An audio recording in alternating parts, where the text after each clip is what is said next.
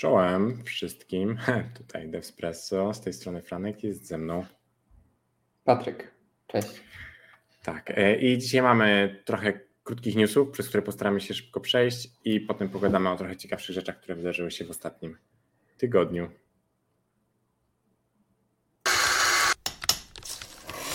Devespresso.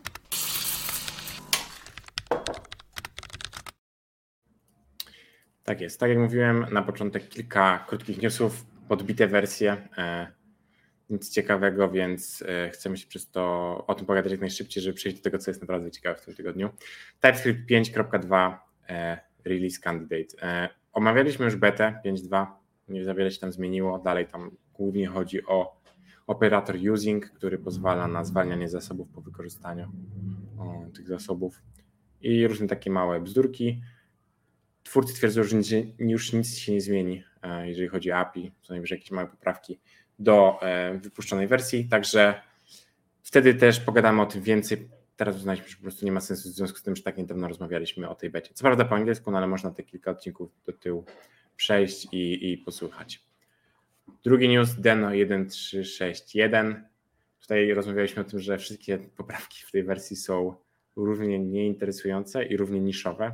To są takie skrajne przypadki, także nawet nie będziemy żadnego przytaczać, po prostu warto się tam zagłębić, bo są różne naprawdę bardzo, bardzo skrajne przypadki poprawione. No wiadomo, kogoś, kto taki problem będzie męczył, to będzie zbawienie, natomiast w większości z nas to nie dotknie. I trzecia taka rzecz, esbuild 0.19.2, czyli nowa wersja z poprawkami do CSS. Tam pojawiło się kilka rzeczy związanych z tym, że zmieniła się specyfikacja CSS, więc esbuild teraz będzie znowu właściwie z tego, jak wcześniej było, na to, jak wcześniej było właściwie, na teraz, jak jest właściwie, przechodzi plus kilka małych poprawek. W większości te poprawki nie dotyczą nas jako użytkowników, to znaczy poprawią błędy na końcu, nazwijmy to, natomiast one poprawiają samego esbuilda, więc to nie jest coś, z czego my korzystamy i coś się zmieni, tylko my wrzucamy nasz kod, esbuild go obrabia i wypluwa. Także no, powiedziałbym, że to też nie jest interesująca zmiana, ale warto zaktualizować. I to tyle z tych krótkich newsów i teraz przejdziemy do tych dłuższych, który niestety jest trochę, w szczególności ten nieszczęsny Expo Launch Week. Wiemy, Patryk, czemu nieszczęsny i czemu niestety? No, bo 2 tygodnie temu, już w sensie 2 tygodnie temu, potem tydzień, potem nic nie było wiadomo, a teraz już wiadomo i wszystko może powiedzieć, więc słuchamy. Tak, tu bardziej coś dla użytkowników Expo, niestety, albo stety, zależy czy używacie Expo czy nie. Pierwszą rzeczą jest możliwość konfiguracji i EAS build, czyli ja to trochę podobnie jak powiedzmy tworzenie pipeline'ów w CI CD, tak? Pisze się jakieś kroki i do tej pory był tylko jeden krok możliwy, czyli po prostu buildowanie apki u nich w chmurze, tak? Teraz wprowadzili możliwość rozszerzenia tego o inne stepy, które sami możemy sobie napisać. Mogą to być testy, może to być linting, cokolwiek chcecie. A ciekawe jest to, że można je pisać jako funkcje w JavaScriptie i TypeScriptie, więc jak ktoś nie chce basha, to jest zawsze taka opcja. Kolejną rzeczą jest paczka Expo SQLite, która wprowadza taką wstępną integrację z CR SQLite i CR SQLite to jest dla tych, którzy nie wiedzą, takie narzędzie, które pozwala łączyć ze sobą SQLite'owe bazy danych i używa się go szczególnie w takich rozwiązaniach, gdzie jakby local first albo offline, wtedy sobie to działa lokalnie, a potem się synchronizują się te dane w chmurze, więc całkiem fajna opcja.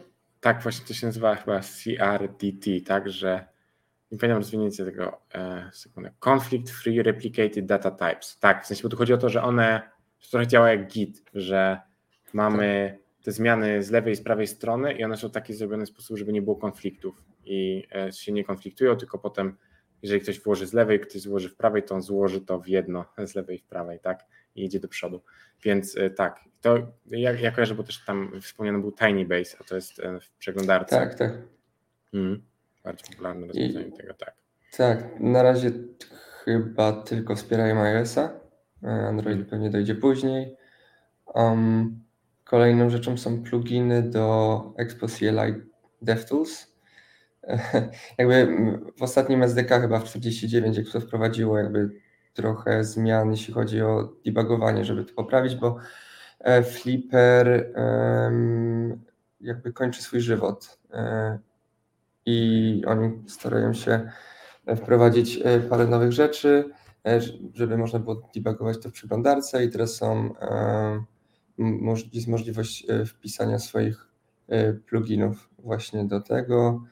Tam jakieś są, powiedzmy, rzeczy związane z debugowaniem takich bibliotek, w sensie w wspomaganiu debugowania, tam React Query, Apollo, XState i tak dalej, więc, ale to jest chyba alfa na razie, więc tam proof of concept, więc jeszcze trzeba się trochę naczekać.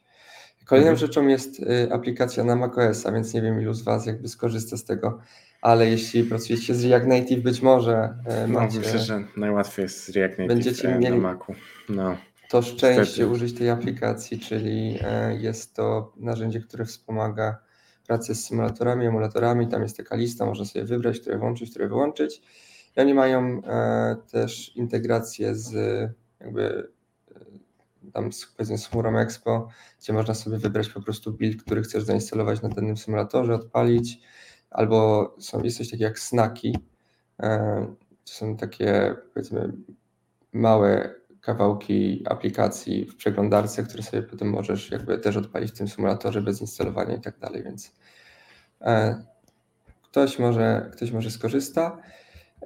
Kolejną rzeczą jest prowadzenie rolloutów do EAS Update.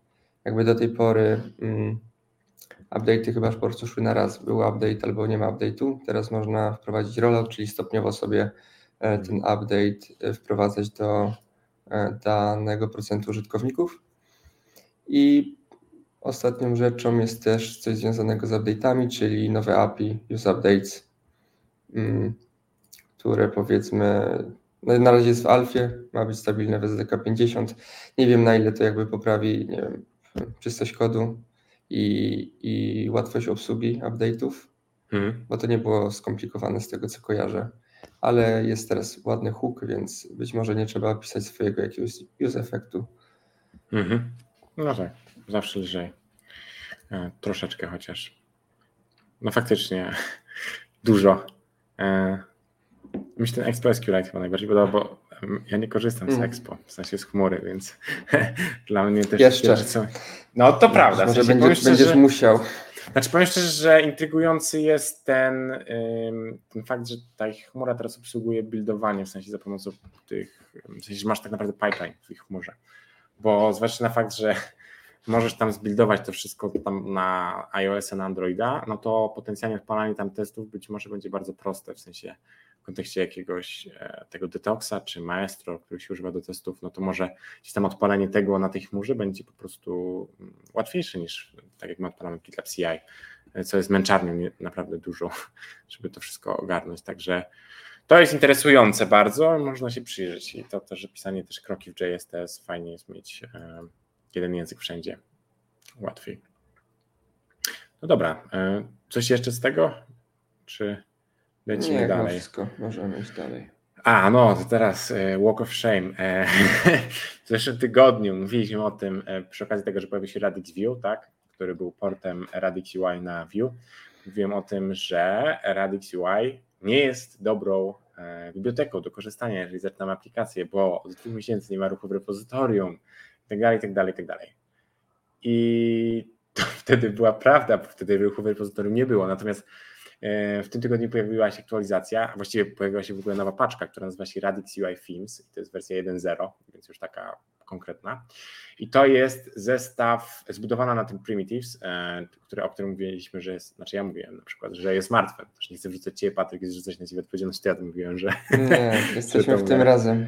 A, okej. Okay. No właśnie i Radix UI Themes bierze Primitives, obudowuje to różnego rodzaju CSS-ami i daje Ci kompletną paczkę, tak? Czyli już nie musimy brać na własną rękę jakiegoś tam stylowania i się z tym bawić, tylko możemy wziąć motyw, możemy go troszeczkę oczywiście podciągnąć pod nasz branding i to jest gotowe. Także ogromna aktualizacja. To jest też zwykły CSS, wcześniej portuje się po prostu plik CSS, także nie ma tutaj stitches, o którym gadaliśmy, no to umarło i tutaj mieliśmy chociaż trochę racji. Natomiast razem z tym releasem pojawiło się też mnóstwo commitów w repozytorium Radix UI i wszystko jest teraz aktualne tam, więc zapewne prace postępowały w zaciszu prywatnego repozytorium, potem zostały pchnięte, no i teraz jakby wszystko jest okej, natomiast tydzień temu myśleliśmy, że jest krucho, a nie jest, więc w sumie fajnie. Kolejna biblioteka do wyboru, tam gadaliśmy o Next UI w zeszłym tygodniu, o kilku innych, jest Chakra, która teraz się rozeszła na 4 różne projekty, Panda, nie Panda, więc tych rozwiązań jest coraz więcej i to dobrze, bo jakby małym nakładem sił już możesz wziąć gotowe komponenty i po prostu lecieć z koksem. Jeżeli masz jakiś pomysł na biznes, na coś, na cokolwiek, co chcesz zaprogramować, to nie musisz się już bawić w rzeczy, które by cię zatrzymywały. Chyba że chcesz, to wtedy też są na to możliwości. To tyle, jeżeli chodzi. To jest też fajne, że ten Radix UI był spoko biblioteką właśnie z tymi prymitywnymi komponentami. To prawda. To prawda. To sobie potem obudowywałeś jak chciałeś i wszystko było super. Więc... No, mieli strasznie bogatą i taką konkretną tą listę komponentów, kurczę, no dużo, znaczy w sensie niedużo właśnie było bibliotek porównywalnych do tego, bym powiedział nawet, jak kojarzę. No, ale to jakby, to teraz tydzień później, jeżeli tydzień temu zaczynaliście aplikację, to nie zaczynaliście z Radix UI, no to teraz już możecie zacząć, taka jest nasza rekomendacja jako guru JavaScripta, mogę to powiedzieć. Okej, dobra, już o tym Radixie nie mówmy więcej, bo to się rozciągnęła, a ten fajnie jest, można zobaczyć Radix UI. Dziękuję. Dobra, mamy nową rzecz w React Native Testing Library. Jak ktoś nie kojarzy Testing Library, to jest to biblioteka, która umożliwia pisanie testów, powiedzmy z punktu widzenia użytkownika, tak jak on przechodzi przez apkę i ma spoko API i teraz to API powiedzmy zaczyna poprawiać się po stronie React Native i wprowadzono User Event API i tam są metody press, type i clear i całość polega na tym, że wcześniej było Fire Event API i ono było troszkę powiedzmy ubogie, czyli na przykład jeśli zmieniliście tekst w inpucie, to był tylko jeden event emitowany. Teraz jakby zostało to zmienione i tych eventów jest bardzo dużo, są praktycznie wszystkie, które by Was interesowały, więc to też powiedzmy troszkę ułatwia testowanie, więc dla mnie mega spoko zmiana. Nie wszystko jeszcze jest chyba wspierane, więc jakby zalecenia są takie, żeby używać user event API kiedy się da, a jeśli się nie da, to wtedy fallbackować do fire event. Tak. No tak jak mówisz, jakby to jest właśnie kwestia tego, że testing library queryuje DOM tak jak użytkownik, czyli po tekście, po area label, po takich różnych selektorach, a nie tak jak my to robiliśmy w testach, że w sensie po ID, bo na przykład użytkownik nie widzi ID, prawda? To dla niego jest zupełnie nieważne. Wiecie to, że te eventy, które pisałeś, no to nie pisałeś taki użytkownik, czyli że jakby użytkownika nie obchodzi zasadniczo, jaki event otrzyma twój input, tylko użytkownika interesuje, że jak naciśniesz klawisz na klawiaturze, to ma się ta literka pojawić na ekranie. To jest jakby całość. Tak te testy powinny też wyglądać, no bo co Cię interesują eventy. Jeżeli się zmienią eventy, ta apka dalej ma działać, a nie to. Więc fajnie, że to się pojawia w React Native, bo to API znalazło miejsce nie tylko w sumie w React Native, w sensie nie tylko w Testing Library do wszystkich tam jakby frameworków, ale też na przykład Playwright bierze mocno, czerpie garściami, tak to się mówi, z Testing Library, ma bardzo podobne API w wielu aspektach, także no jest w tym trendzie coś pozytywnego i wszyscy z tego korzystają, więc fajnie. I teraz na mnie kolej. Apollo Client 3.8. No tak, Apollo Client to może, nie wiem, wydaje mi się, że każdy zna, bo to taka bardzo duża biblioteka reactowa, służy do fetchowania danych za pomocą GraphQL i cóż, doczekał się wersji 3.8 z długo oczekiwanym wsparciem dla React Suspense, czyli ja osobiście jeszcze nie używam, więc nie będę udawał, że jestem ekspertem. Natomiast jest to po prostu sposób na mądrzejsze pisanie kodu, w którym komponenty jakby otrzymują informacje, pojawiają się dopiero kiedy mają zrenderowaną informację, po drodze suspense jest informowany i wyświetla fallback komponenty, a jeżeli jest error, to on korzysta z React Error Boundary i zbiera te errory. Także jakby coś mi tu lata.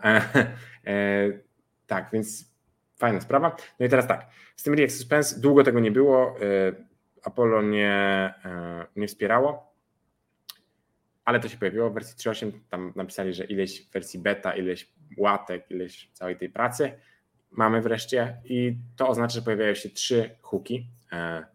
Pierwszy to jest oczywiście use suspense query, tak, czyli klasyk. Mamy po prostu, używamy go, albo robimy sobie ten fallback, albo mamy error boundary, a w komponencie mamy data i nie musimy tutaj niczego waitować, nie musimy niczego sprawdzać, żadnych booleanów, tylko data już jest i korzystamy. No i oprócz tego jest background query i read query, to są dwa narzędzia, które służą do tego, żeby nie utknąć w takim wodospadzie, gdzie to pierwsze query blokuje pozostałe, także to są narzędzia do tego. I z dodatków, które się wprowadziły jeszcze, no oczywiście. No to tyle, jeżeli chodzi o to wsparcie dla React Suspense. W sensie te 3 hooki to są kluczowe, tak? Read query, background query to jest kombinacja jakby dwóch, jeden tworzy dane dla drugiego i można jakby je rozpocząć fetchowanie u góry, a zebrać je na dole. A zwykłe background query, no to jest, suspense query, no to jest dla zwykłego komponentu, kiedy nie mamy tego waterfalla. No i teraz tak, to są zmiany związane z React Suspense, natomiast jest jeszcze trochę rzeczy, między innymi lepsze errory.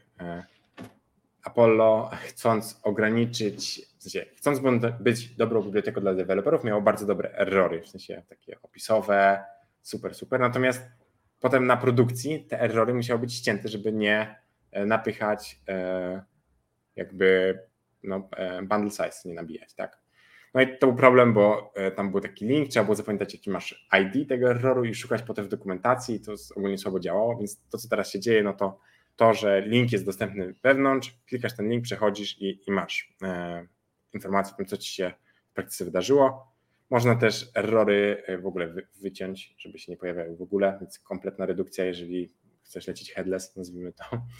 No albo masz tak, że możesz w ogóle wszystkie errory wysyłać na produkcję, także jeżeli chcesz, nie zależy ci w tym momencie na tym, żeby ściąć te kilobajty, to możesz wysłać wszystkie errory i powiedzmy szybciej dochodzić do źródła problemów, jeżeli szybko iterujesz po produkcie. Także to też jest bardzo fajna rzecz. Oprócz tego jeszcze większe wsparcie dla powiedzmy komponentów, które renderuje się w drzewie nisko, tak? Czyli jeżeli mamy komponent u góry, który fetchuje jakieś duże query, to teraz możemy użyć 2 rzeczy.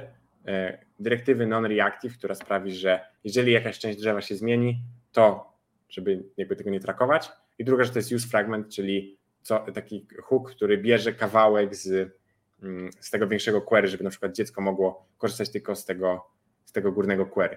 No i to są wszystko optymalizacje do naprawdę wielkich query. Jeżeli mamy jakieś performance issues i chcemy je naprawić, to korzystamy z tych 2 narzędzi. Tutaj wyłączamy fetchowanie, tak żeby komponent się nie renderował ten u góry, kiedy coś tam się zmieni na dole, a z kolei ten komponent na dole subskrybujemy tylko do tej małej części, do tego małego wycinku zapytania i w ten sposób uzyskujemy jakby adekwatny performance przy dużym drzewie. To jest to i jeszcze z takich ciekawych rzeczy dużo małych fixów, w tym lepsze wsparcie dla Sentry, Next.js, bo tam był abort controller, który robił abort za każdym razem, w sensie kiedy kończyło się cokolwiek, to on robił abort i okazało się, że to psuło w ogóle auto-replay w Sentry, psuło cache'owanie w Next.js, także tutaj taka mała poprawka. To taki mini-bug, troszeczkę takie jest coś, co się nazywa skip token i pozwala na troszeczkę bardziej, nazwijmy to, zgrabne rozwiązanie problemu, kiedy mamy na przykład brakujące ID i chcemy wtedy skipować query. No to był taki problem, że trzeba było oszukiwać TypeScripta, że to ID to jest jakieś tam 0 albo pusty string albo cokolwiek. Teraz po prostu jest coś, co się nazywa skip token i to pozwala ogarnąć temat w ładny sposób. To jest to. I ostatnia, chyba najfajniejsza rzecz dla osób, które nie są enterprise, nazwijmy to. Bo te wszystkie znane, o których mówiłem, to są dla powiedzmy ludzi, którzy piszą to już od kiedy to Apollo istnieje, tak? Mają problemy ogromne z performance'em, bo mają 300. To, co się pojawiło, to to, że Apollo Client, Apollo firma wypuściła Spotify Showcase i jest to klient do Spotify w przeglądarce który jest bardzo dużym projektem jakby wykorzystującym Apollo. Można sobie wejść, poczytać jak to jest zrobione, zarówno kod jak i dokumentację, no i zobaczyć jak taka prawdziwa, duża aplikacja wygląda. Jeżeli ktoś jest początkujący i nie wie jak ten kod wygląda, zawsze się zastanawiał, może wejść to zobaczyć. Mówili o tym, że twórcy Apollo powiedzieli, że dla nich to jest ważne, że aplikacje, które ludzie budują z Apollo są naprawdę duże i jakby te proste przykłady nie oddają w rzeczywistości, jak ta biblioteka będzie wyglądać, jak się będzie z nią wchodzić w interakcję. Także ten przykład ma jakby pokazać, jak to powinno wyglądać, może wyglądać i z czym to się będzie jadło, jeżeli się zdecydujemy. Także to chyba najfajniejsze dla tych, którzy nie są w tym momencie głęboko gdzieś wgryzieni w ekosystem Apollo. Tak, i to chyba w sumie tyle. Mega spoko, bo w sumie w wielu bibliotekach w dokumentacji masz tak, że masz właśnie te takie najbardziej bazowe use cases, najprostsze, wiesz tam maszyna stanu, gdzieś tam zmiana świateł, prawda? A tu przychodzi wpisanie czegoś bardziej skomplikowanego i nie wiadomo wtedy, nie? Więc fajnie, że są przykłady. Dokładnie tak, zgadzam się w 100% i ja też mam coś takiego, że pamiętam jak zaczynałem programować, to miałem coś takiego, że chciałem zobaczyć, jak wygląda taki prawdziwy kod. W sensie miałem w głowie, że ja nie umiem programować. Chciałem zobaczyć, jak prawdziwi ludzie programują. No i ostatecznie okazało się, że nie jakoś tam super inaczej, że to wszystko jest dużo bardziej... w sensie, no, czasami pisze prymitywny kod, mimo że się jest profesjonalistą, bo to jest najszybsze i to jest bardzo wiele zależy od sytuacji. Natomiast byłem bardzo ciekawy, jak wygląda takie porządne repozytorium, gdzieś z czym będzie pracować. Pewnie nie tak, jak to Apollo, bo to jest wychuchane... po prostu wyrafinowany kod, najlepsze praktyki. Tak to nie będzie wyglądać w praktyce. Natomiast jeżeli chodzi o architekturę, możemy spojrzeć na to, jak to zostało zbudowane i dlaczego, no to myślę, że to jest interesujące i na pewno oddaje rzeczywistość. No ale wiesz, potem ktoś patrzy na taki kod i myśli, że każdy kod tak wygląda i jego tak nie wygląda i jest beznadziejny, nie? To nie jest prawda, natomiast można dążyć do tego, żeby każdy kod tak wyglądał i to było fajne. Ale tak, rzeczywistość niestety, w rzeczywistości mamy ograniczenia związane z czasem, związane ze zmianą priorytetów i z różnymi takimi rzeczami, więc nie można wierzyć w to, że każdy kod tak będzie wyglądał, no nie ma co.